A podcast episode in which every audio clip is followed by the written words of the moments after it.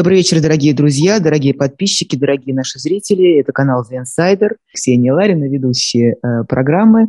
А со мной сегодня в эфире Лев Дмитриевич Гудков, социолог, научный руководитель Левада-центра, который, как наверняка вы знаете, тоже уже в ряду иностранных агентов достаточно давно. Ветеран иноагентского движения. Добрый вечер, да. «Путин и народ» – так мы назвали нашу сегодняшнюю программу. И перед тем, как передать слово Льву Дмитриевичу, я хотела прочесть стихи. Давайте придумаем деспота, чтобы в душах царил он один. От возраста самого детского и до благородных седин. Усы ему вырастим пышные, и хищные вставим глаза. Сапожки натянем неслышные и проголосуем все «за». Давайте придумаем деспота. Придумаем, как захотим. Потом будет спрашивать не с кого, коль вместе его создадим. И пусть он над нами куражится и пальцем грозится из тьмы, пока, наконец, не окажется, что сами им созданы мы. Это стихи Булата Акуджавы, написаны им в 1988 году. Я думаю, что они сегодня очень актуальны. Ну, вообще, я хотел бы сказать, что сегодня хороший день.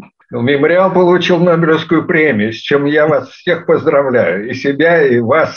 Это вообще прекрасная новость. Удавить э, все-таки мемориал не получается. И это славно. Что касается Путина, режим держится только на репрессиях, на пропаганде.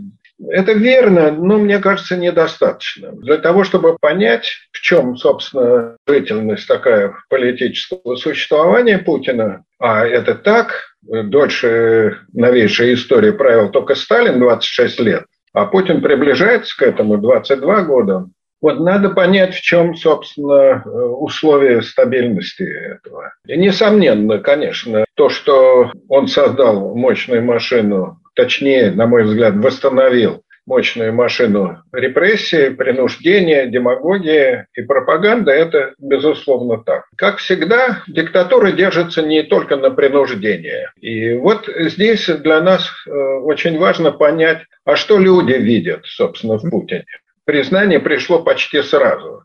Если в 99 году знали там, по опросам где-то менее полпроцента, то после взрывов, терактов, паники, резкого нарастания волны страха и такой растерянности, он показал себя решительным, ну, по крайней мере, на словах, решительным руководителем из когорты тех, что я знаю, как надо будем мочить в сортире, это мгновенно произошло опознанием населения своего социально близкого. Большинства населения, да? Большинства, абсолютно большинства. Еще вроде бы ничего не изменилось. Экономика переживала инерцию кризиса 97-98 года. Но все социальные показатели в тот момент уже пошли вверх какая-то консервативная масса не просто опознала в нем своего, но и поверила в то, что он в состоянии обеспечить некоторую стабильность, спокойствие, вернуть самоуважение людям и прочее. Когда мы накануне, еще при Ельцине, понятно было, что Ельцин уходит, и что э, ожидается следующий президент, спрашивали, а что вы ждете от следующего президента? И два главных ответа было. Выход из кризиса 90-х годов, вот, трансформационного кризиса, потери, э, ощущение стабильности э, людей, разочарование, злость, которая появилась в ответ на пробудившиеся надежды, что мы станем такой же страной, нормальной страной, как другие страны. Помните, был слоган, по-моему, у СПС «Хотите жить как в Швейцарии?» Вот-вот-вот, да. Что мы, наконец, будем нормальной страной. Вот это вот чрезвычайно важно. Вот. А когда это не состоялось, возникла злоба такая, очень массированная злоба и на демократов, которые обещали, но не обеспечили благосостояние массы населения, а по мнению многих, особенно оппонентов демократов, занялись только самообогащением. Масса людей, которые поверила в то, что это возможно, что возможно лучшая жизнь возможно, некоторое идеальное состояние. И вот это вот раздражение, злоба, ненависть тем, кто пробудил эти надежды, и к самим себе, кто поверил в это, она и стала основой путиновского подъема. Из этой вот состояния растерянности, разочарования появился новый, непонятный, никак не характеризуемый, абсолютно невзрачный, никакой неизвестный человечек. И все разные силы от патриотов, от консерваторов, от коммунистов до демократов вдруг спроецировали на него свои ожидания. И он получил колоссальную поддержку. А дальше действительно начался рост доходов населения, экономика, рыночная экономика заработала, и это стало как бы основанием доверия к нему и поддержки. Люди поверили, что он действительно может навести порядок, стабильность. Это вот первое. А второй вот из ожиданий от будущего президента, это было возвращение статуса великой державы. То есть это возвращение того авторитета, которым пользовался в свое время Советский Союз. Возвращение России статуса супердержавы. Ну и это могло быть достигнуто только, конечно, через демонстрацию силы. И то, что вот люди увидели в Путине, образ силы, переходящий в насилие, принуждение, это вот главная его черта. Люди по-разному это интерпретируют, вот эту готовность к насилию, к силе, как решительность, опытность, ну, смелость, знание, чего надо, способность вести за собой людей и прочее. Дальше произошло очень интересная вещь. Пики популярности Путина, они всегда совпадали с использованием силы, то есть во время военной кампании. Начало второй чеченской кампании реванш, жажда реванша, жажда выйти из состояния вот этого унижения, когда с маленькой Чечней невозможно было справиться, по мнению населения, а справиться надо было просто раздавить ее или огородить, стало основанием для популярности и веры в Путина. Первое – это вот действительно начало Второй Чеченской войны, дальше это русско-грузинская война, 2008 года, которая победоносно за шесть дней закончилась. 2014 год аннексия Крыма, Крым наш и такая патриотическая эйфория шовинистическая. Характерно, что начиная примерно с девятого года пошло устойчивое снижение э, одобрения Путина и поддержки. Рейтинг его пошел вниз. И к концу 2013 года 47% опрошенных говорили, что они не хотели бы видеть его на следующий президентский срок. А надо сказать, что это как бы стояла такая проблема. На фоне массовых протестов э, с фальсификацией выбором, с этой вот рокировкой, рейтинг очень резко упал. 60% говорили тогда, что они утратили веру, устали ждать от него выполнения его обещаний. На фоне, еще раз говорю, снижения доходов населения. Но имперская политика, аннексия и нарушение всех международных прав под лозунгом защиты своих и, возвращения Крыма резко, конечно, вернули все уважение. Рейтинг взлетел до 87%, почти максимальное значение. Держался на этом уровне до 2016 года, когда вот опять очередной кризис. Чуть восстановился, а в 2018 году, э, когда Путин подписал э, пенсионную реформу, он опять пошел вниз. Поэтому новая волна, она вернула ему. Да. Война. Война, война, конечно. Давайте называть вещи своими именами. Э, рейтинг опять подскочил до 83%. Держался примерно на уровне 75% вот все эти полгода. Но мобилизация, она действительно изменила резко ситуацию. Доверие пошло и одобрение пошло вниз. Последний опрос был именно почти сразу за объявление мобилизации, поэтому мы в самом начале процесса. Вот, рейтинг сразу упал на 10% от максимальных значений, и одновременно снизились все показатели отношения к власти, к правительству, к Мишустину, к Думе, к Совету Федерации, там, к депутатскому корпусу и прочее. Иначе говоря, основа стабильности Путина лежит в двух таких мотивах. Первое – это вера или иллюзия в то, что Путин в состоянии обеспечить для вот этого растерянного и фрустрированного, травмированного сознания, может обеспечить идею повышения благосостояния. Подчеркну, это как и 20 лет, это выход из экономического кризиса и повышение благосостояния. Второе – это надежды на то, что он сможет это сделать. Третье должна быть любовь, по идее. Вера, надежда. Нет, нет, нет, нет. Там нету любви. Это вот принципиально важно. Третье – это ощущение безальтернативности. Никто, кроме Путина, да? Никто, кроме Путина. Причем э, думские халуи, они э, это говорят с придыханием и с восхищением. Нет Путина, нет России. То большинство это скорее, ну, как факт признает выжженное политическое поле, отсутствие конкурента, уничтожение критиков, оппозиции. Режим таков, что он выжег все политическое поле, не допускает никаких других политических сил для участия вот в политической борьбе. То есть альтернативных программ цели развития общества нету. Соответственно, большинство людей с некоторым сожалением или э, просто принимая это как реальность, ну вот говорят, да, надо терпеть.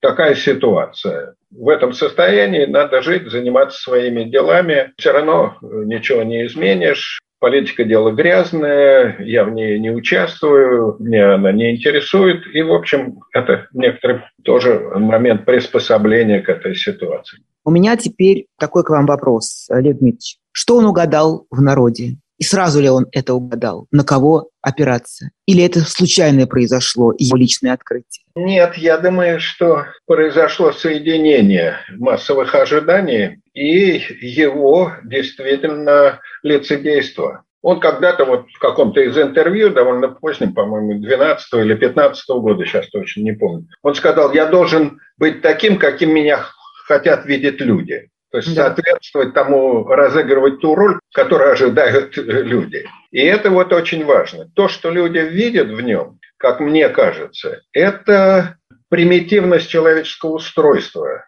В принципе, если воспользоваться выражением Стругацких, то Путин – это гений посредственности. Угу. Он ничем не интересен. Он довольно мелкий, ничтожный человек, угодливый, циничный, очень злой, используя силу, используя насилие. Причем либо это языковое такое насилие, обязательно надо унизить человека. Нагнуть, нагнуть. Нагнуть. Для массового человека, униженного, зависимого от власти, испытывающего все комплексы неполноценности, которые только можно, для него вот демонстрация силы государственные силы или личные силы, насилие, она кажется чрезвычайно привлекательной и надежной. Поэтому для Путина все время нужна вот эта демонстрация силы, как главы государства и, соответственно, как России, как великой державы, как военной державы.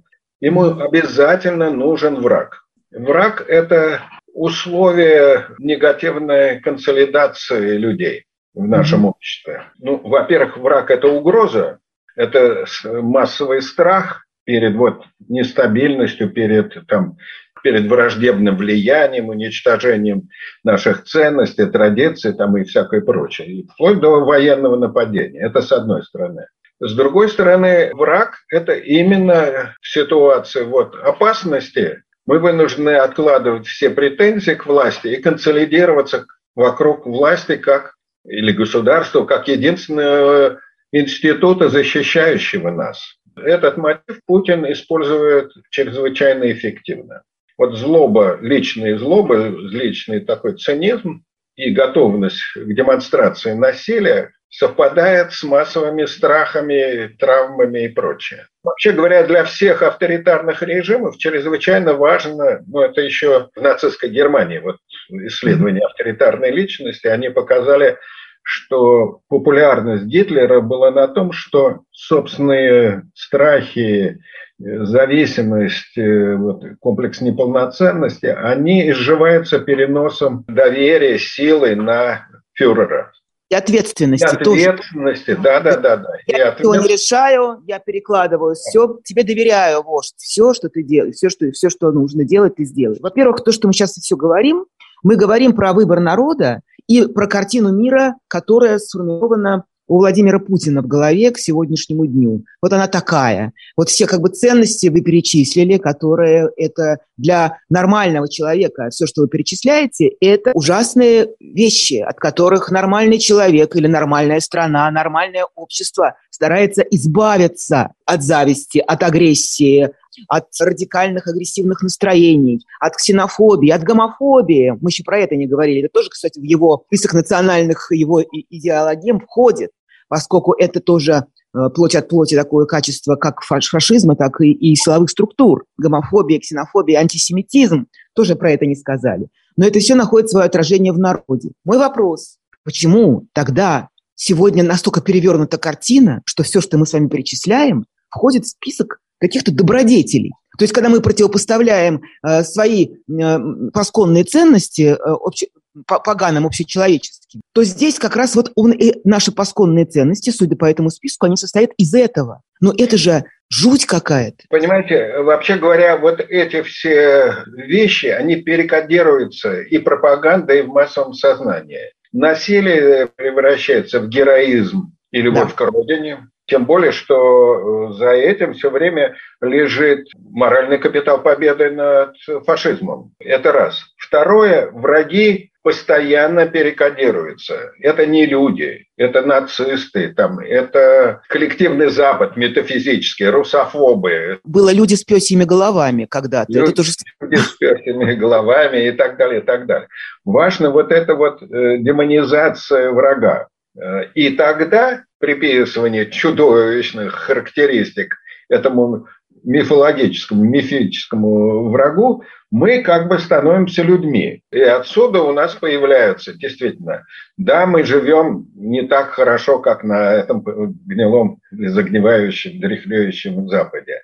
Но зато мы духовные, у нас традиции, мы относимся к друг другу с добротой, открытостью и прочее, прочее. Вот эти компенсаторные механизмы переворачивания собственных недостатков в добродетели, они чрезвычайно важны, и они используются и Путиным, и пропагандой. Главная черта русского народа или русского человека, как утверждает Путин, это любовь к родине.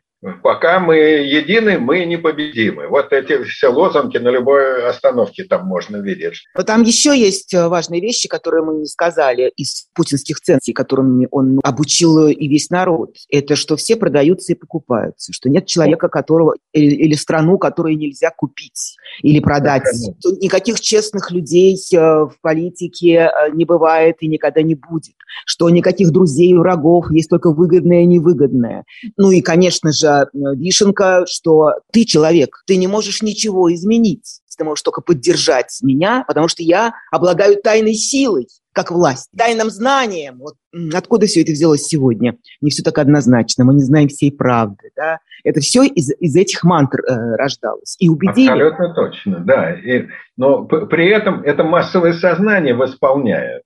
Пропаганда лишь только предлагает некоторые клише, действительно принимает их и начинает работать с этими вот идеологемами, мифами уже само массовое сознание, потому что люди хотят относиться к себе с уважением. Нельзя все время считать себя свиньей и гадом. Вся наша история – это история насилия и унижения отдельного частного человека, подавления его. Поэтому вот это состояние, оно действительно порождает острейшую проблему и потребность в самоуважении, хоть в каком-то. Вот эта вот демонстрация силы власти э, и пропаганды, она в какой-то степени обеспечивает. Она не снимает эту проблему. Оборотная сторона, опять-таки, вот этого двоемыслия, она заключается в том, что Путина ни, никто не идеализирует. Когда вышел в 2012 году доклад Немцова «Путин и коррупция» и «Путин и война», мы начали э, спрашивать регулярно, согласны ли вы с этими обвинениями Путина в злоупотреблениях власти, в коррупции там и прочее. И очень интересный расклад. От 11 до 17 процентов говорят,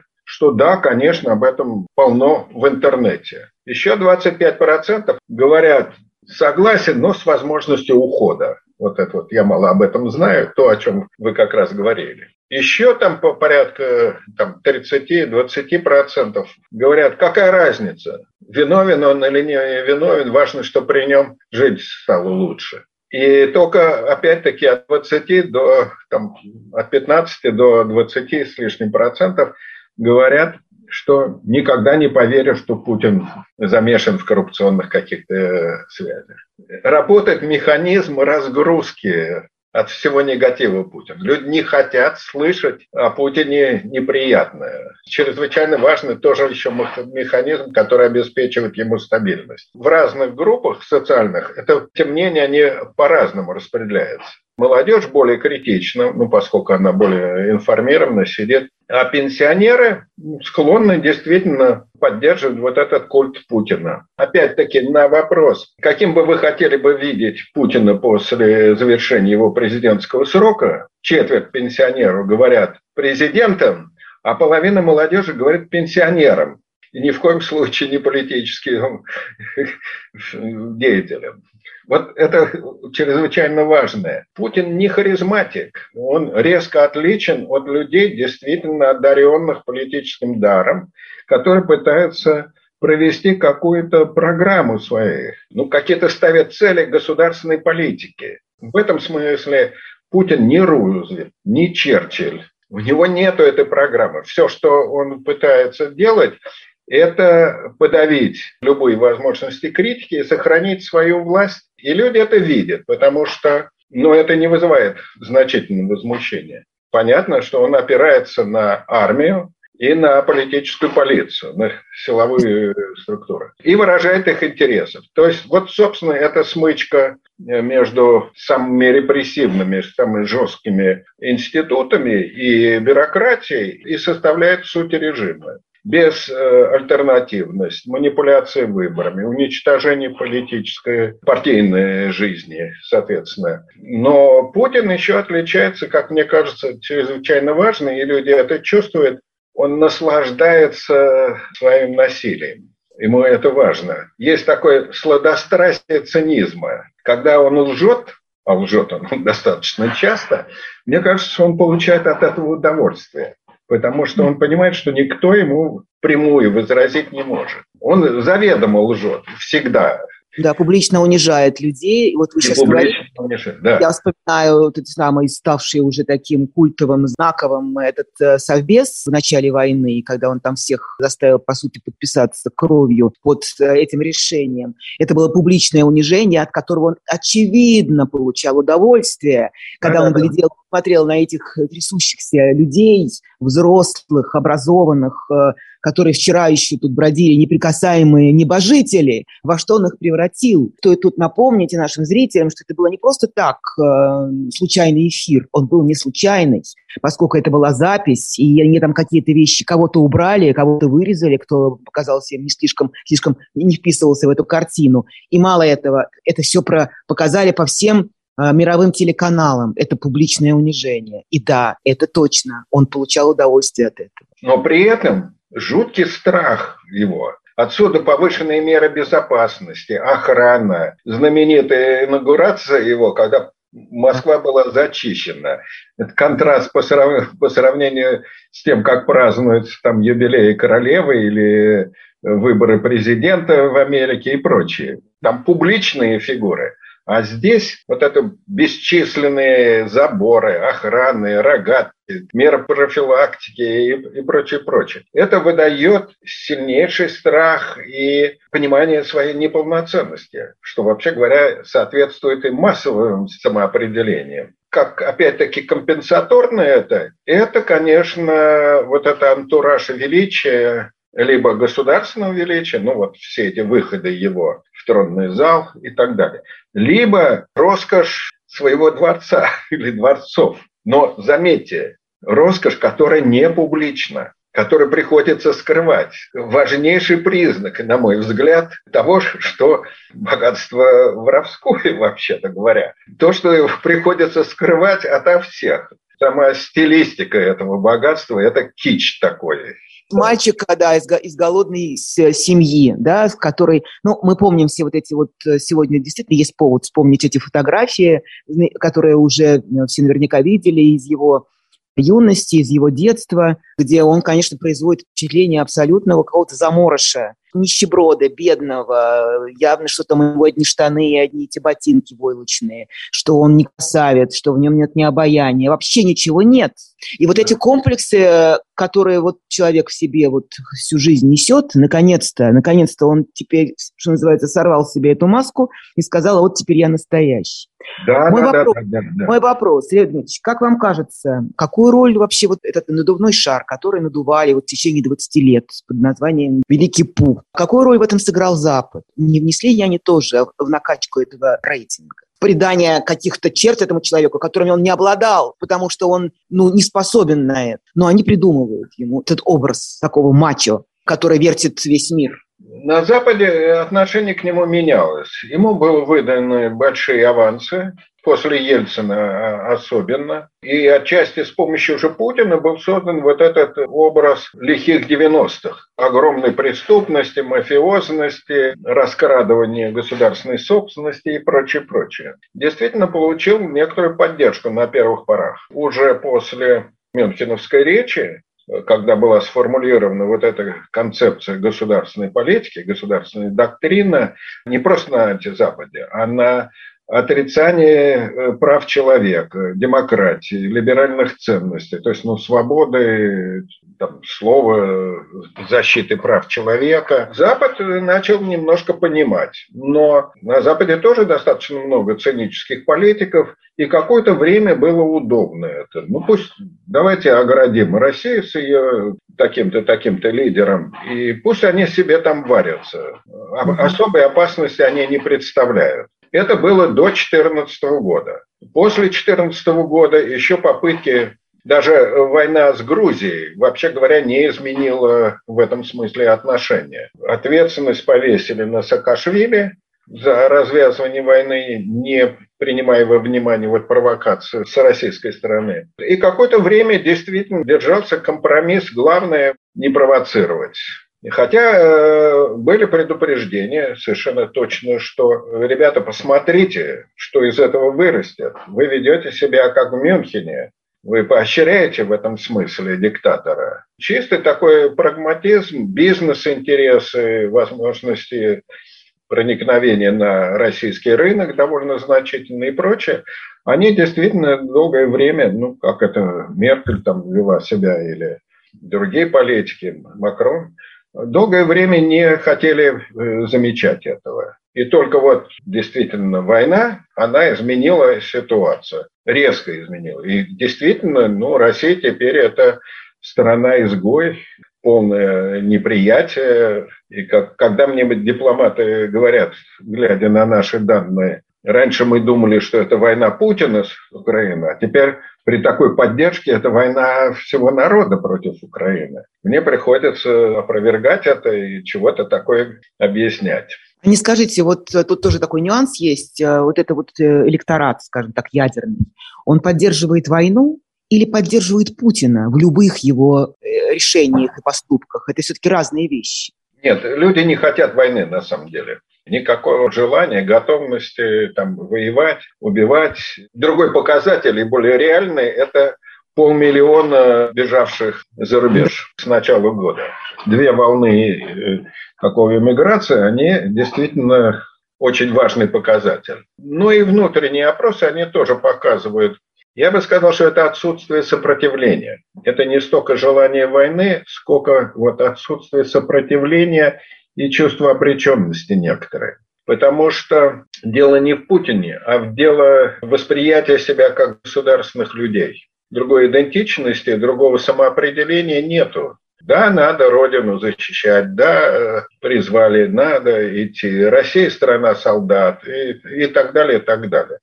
Вот эта некоторая покорность, а, да. почти обреченность, она важнее, потому что, еще раз говорю, открытое сопротивление, открытое высказывание своих антивоенных настроений, оно воспринимается как антигосударственные действия, что вызывает, соответственно, резкую реакцию окружающих и внутренний конфликт. Я бы сейчас еще вас так спросила, нет ли в этом, как вам сказать, даже боюсь подобрать слово точное, какой-то недоразвитости общества? Когда мы говорим о покорности, об обреченности. Я объясню, что я имею в виду. когда началась война, я искала какие-то э, важные тексты из истории, которые могли бы стать такой опорой для понимания сегодняшнего момента. И, естественно, прочитала статью знаменитую Льва Николаевича Толстого. «Одумайтесь», по-моему, она называется. Да, да. Там среди его э, собственных э, антивоенных высказываний и мыслей, и размышлений он приводит в пример какие-то свои идеологии с рекрутированными, мобилизованными. И это вот абсолютное ощущение вот этой сегодняшнего дня. Как они говорят, типа, ну куда ж денешься? Должен кто-то родину. Ну надо, так надо. Куда ты идешь? За что? Против кого? Да не знаю. Да вот царь сказал, пора, пора, пришла пора родине сказать спасибо. То есть это все на этом же уровне. Но это говорили абсолютно вот люди из э, сел и деревень, пораженные в правах, крепостные, по сути, с крепостным сознанием. Ну что же это? Прошло сколько лет, э, десятилетий э, и век. И то же самое. С моей точки зрения, это инерция действительно и крепостного сознания, и сознания советского. Кроме того, ну, 20 лет путиновского правления – это политика уничтожения достоинства человека отдельного. Если вы не можете найти защиту от произвола бюрократии, от несправедливости ни в суде, нигде, то вы действительно, вот возникает это новомодное словосочетание наученная беспомощность. И, и это очень важно.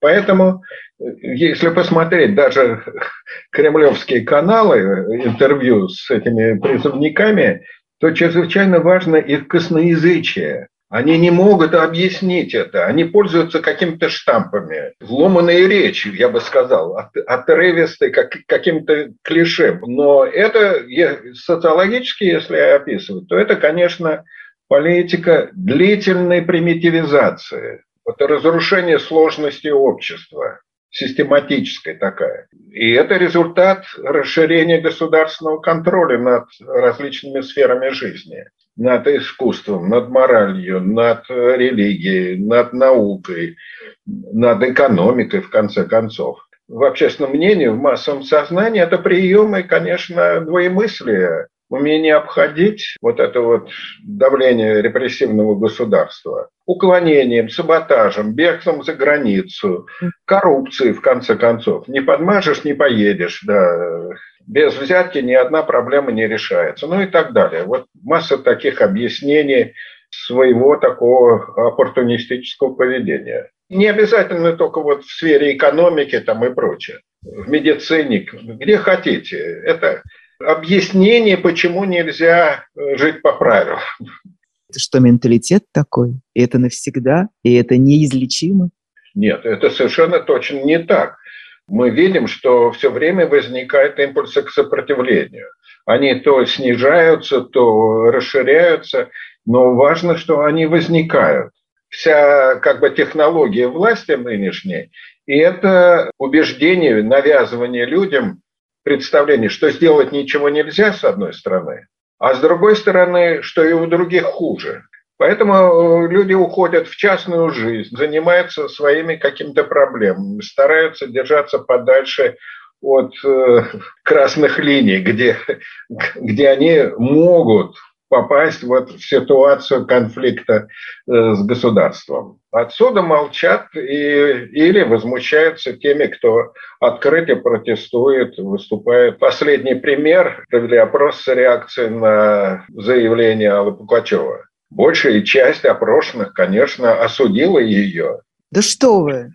Больше половины. В том-то и дело. Причем среди пенсионеров там подавляющее большинство, а среди молодежи как раз э, симпатия и поддержка, одобрение ее. Поэтому это резко разделяется по возрасту. Интересно, потому что я была уверена, что как раз вот такие люди, как Алла Борисовна Пугачева, они как безоговорочный авторитет как раз вот для народной массы, да, для толпы. Важно, что она скажет. И я даже думала наивно, полагаю, вот сейчас сбили все мои иллюзии, что ее вот этот взгляд, ее поступки, ее слова, они какое-то зерна сомнения посеют, может быть, вот среди тех, кто сегодня голосует за Путина и за эту войну. Я бы сказал, что очень много больше четверти, точно сейчас не помню, но что-то порядка 27 или 30 процентов поддерживает ее. Представьте себе, это 30 миллионов человек. она реагирует так, как реагирует на людей с собственным мнением, свободомыслящих. А вот интересно, кстати, то, что Путин э, один из богатейших людей, э, наверное, мира, да, из чиновников, во всяком случае, из государственных людей. И вот вся вот эта его тайная дворцовая жизнь, роскошная, все эти яхты, машины, жены, еще там семьи, а, эти бесконечные э, дворцы и прочее. Они в это не верят, как вы говорите, не хотят ничего неприятного слышать и считают, что все это Навальный придумал, все это вранье. У нашего Владимира Владимировича ничего нет, он служит России. Что касается, допустим, условной Аллы Пугачевой, почему такая странная? Объясните мне, пожалуйста. Потому что она частный человек, независимый и свободный. А он э, символ государства и власти. Ему как бы положено. Он суверен в этом смысле. То есть он заслужил. Он не заслужил, он обладает правом.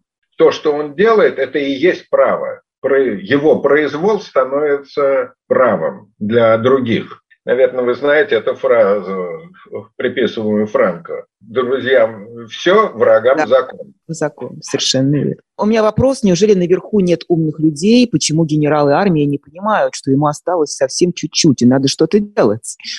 Ну, что касается вообще ближайшего окружения, как вы, что вы думаете по этому поводу? Есть там какой-то э, разлад внутренний? Думаю, что назревает. Но вообще говоря, чрезвычайно важно понимать саму логику построения нынешней власти. Мне очень понравилось выражение Александра Рубцова, который назвал вот нынешнюю структуру власти мусоропроводом, направленным вверх. Такой социальный лифт. Именно, именно. Вы понимаете, идет отбор наиболее услужливых, угодливых, э, не имеющих собственного мнения, и бездарных. И бездарных, именно, совершенно верно. То, что мы видим, действительно, сколько-нибудь компетентные люди, отодвинутые сегодня от власти. Даже Кудрин, который соратник Путина, я бы сказал, но он, безусловно, компетентный экономист. И какое-то время он ну, как бы возражал и пытался что-то сказать такое, потерял всякое влияние. Вообще говоря, среди генералов ну, были голоса, которые пытались возражать. В свое время и в Чеченской, в первой Чеченской войне были такие голоса, ну, там, помните, Евгений Воробьев был. Эдуард Аркадьевич Воробьев. Герой, про которого вообще забыли, э, тут стоит напомнить, он не просто возражал, он отказался возглавить эту Совершенно. контртеррористическую операцию. Да? Совершенно верно. И здесь тоже, ну, напомню выступление Леонида Ивашова. Думаю, что это не единичное было мнение. Сервильность такая, которая господствует вот сегодня в руководстве страны, она, конечно, закрыла рот всем, которые mm-hmm. думают иначе. Ну, плюс еще, э, я хочу сказать, примите во внимание, что террор в отношении окружения Путина, выше, вот, номенклатуры, не меньше, чем в отношении протестующих. Каждый год осуждается примерно 2% из высшего руководства. За пять лет это 10% номенклатуры. Улюкаев, там, Хорошавин, Гайер и, и прочие, прочие осуждены. Ну, я не говорю уже по уровню ниже. Так что там удавка такая, связывающая все, придающая черты мафии всему да. этому, откуда выйти нельзя. Войти можно, а выйти нельзя. Она там действует вполне недовольство это молчание и покорность. А как вы считаете, юбиляр уже понял, что все проиграно? Думаю, что нет еще. Думаю, что нет, и он как раз очень боится этого. Он понимает, что поражение будет началом конца его политической жизни. Потому что поражение, военное поражение, оно разрушает миф о сильнейшей армии, о великой державе, и ответственность ложится на него. Поэтому я боюсь тут каркать, но явно совершенно ставки повышаются. Вот. Он не хочет это при, признать, хотя отсюда вот он явно бесится, в истерике меняет командующих, там, генералов. А уж выступления какие стали, просто сравнить даже с тем, что было там где-нибудь там год-два назад, с тем, что как сейчас он выступает, вот эти вот последние два его появления – ну, просто истерического характера абсолютно. Мне показалось это даже параноидальным, таким вязким, mm-hmm. ну, невероятно агрессивным, конечно, и прочее.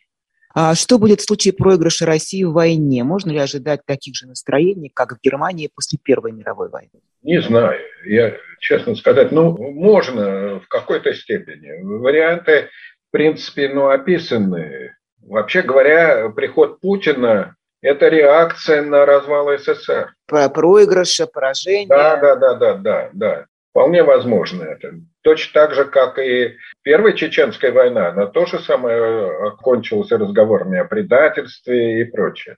То, на чем, кстати говоря, зашел Путин тоже. Да, да, да. Ну и еще один вопрос. Как объяснить, что в Геленджикском погребе, в, ну, в дворце Путина, нет даже хилой библиотеки? Я бы переформатировала этот вопрос, переформулировала так. Вы уверены, что вот он все это читает, то, что он цитирует? Я имею в виду Ильина, еще каких-нибудь философов русских. Или это он, он как бы ограничивается цитатами, которые ему подсовывают. Вообще, насколько, как вам кажется, по его поведению, по его выступлениям, насколько вообще источники какие-то, кроме папочек, а, имеют значение, в том числе и философские, литературные, исторические труды настоящие? По моим ощущениям, э, Путин не читатель. Культурный уровень его ну, не то ниже плинтуса, но, в общем, крайне невысок.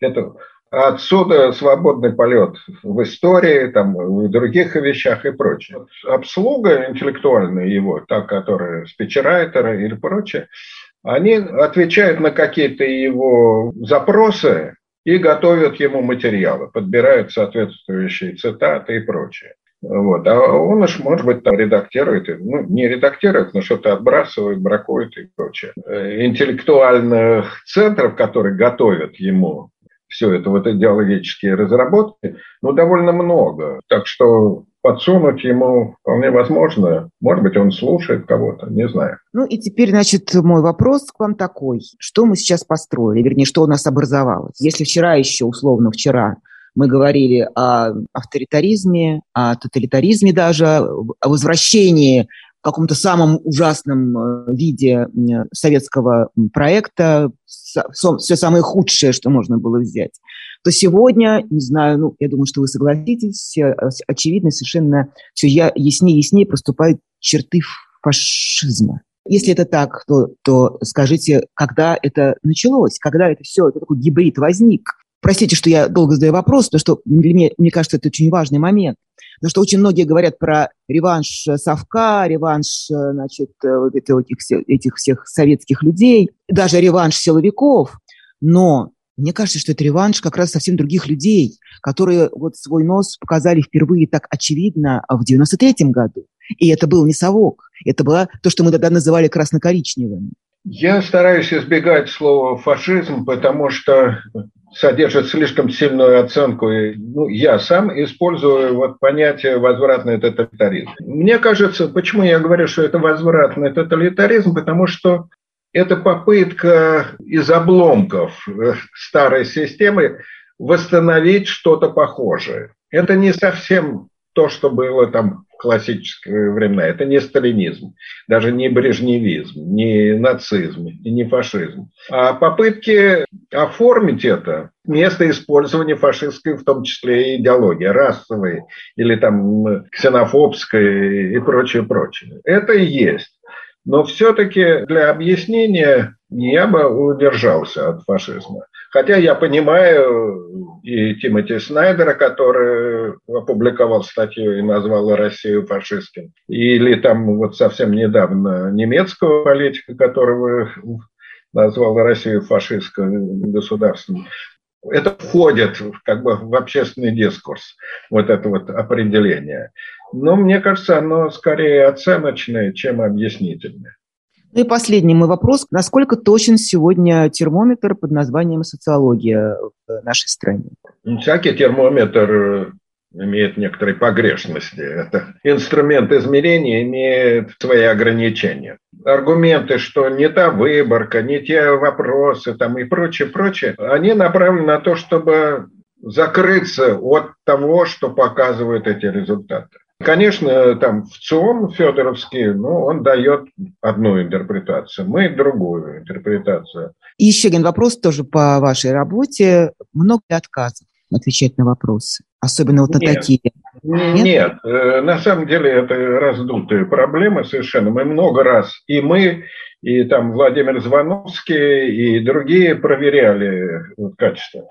Подчеркну, отказывается чаще всего две категории населения. Это пожилые женщины, малообразованные, лояльные к власти, но которые на всякий случай говорят, мы против властей не бунтуем, не хочу об этом разговаривать. Это одна категория. И молодежь, которая все пофигу который говорит, не грузите меня, не хочу я вникать в эти. То есть такого страха перед человеком, который говорит, позвольте задать вам несколько вопросов по военной спецоперации в Украине, с такого страха нету? Нету, на, наоборот. Мужчины, вот, особенно образованные мужчины, они как бы торопятся высказать свое отношение. Те, кто говорят, что люди боятся, ну, это удобный способ заслониться от того, что показывают эти опросы. То есть вот страх перед реальностью, перед действительностью, это очень важная вещь. Ну что ж, жизнь, что называется, продолжается. Спасибо большое нашему сегодняшнему гостю, Льву Дмитриевичу Гудкову. И всегда рада встрече. Пожалуйста, себя берегите, будьте осторожны. Спасибо. Будем живы. Да. До свидания. Счастливо.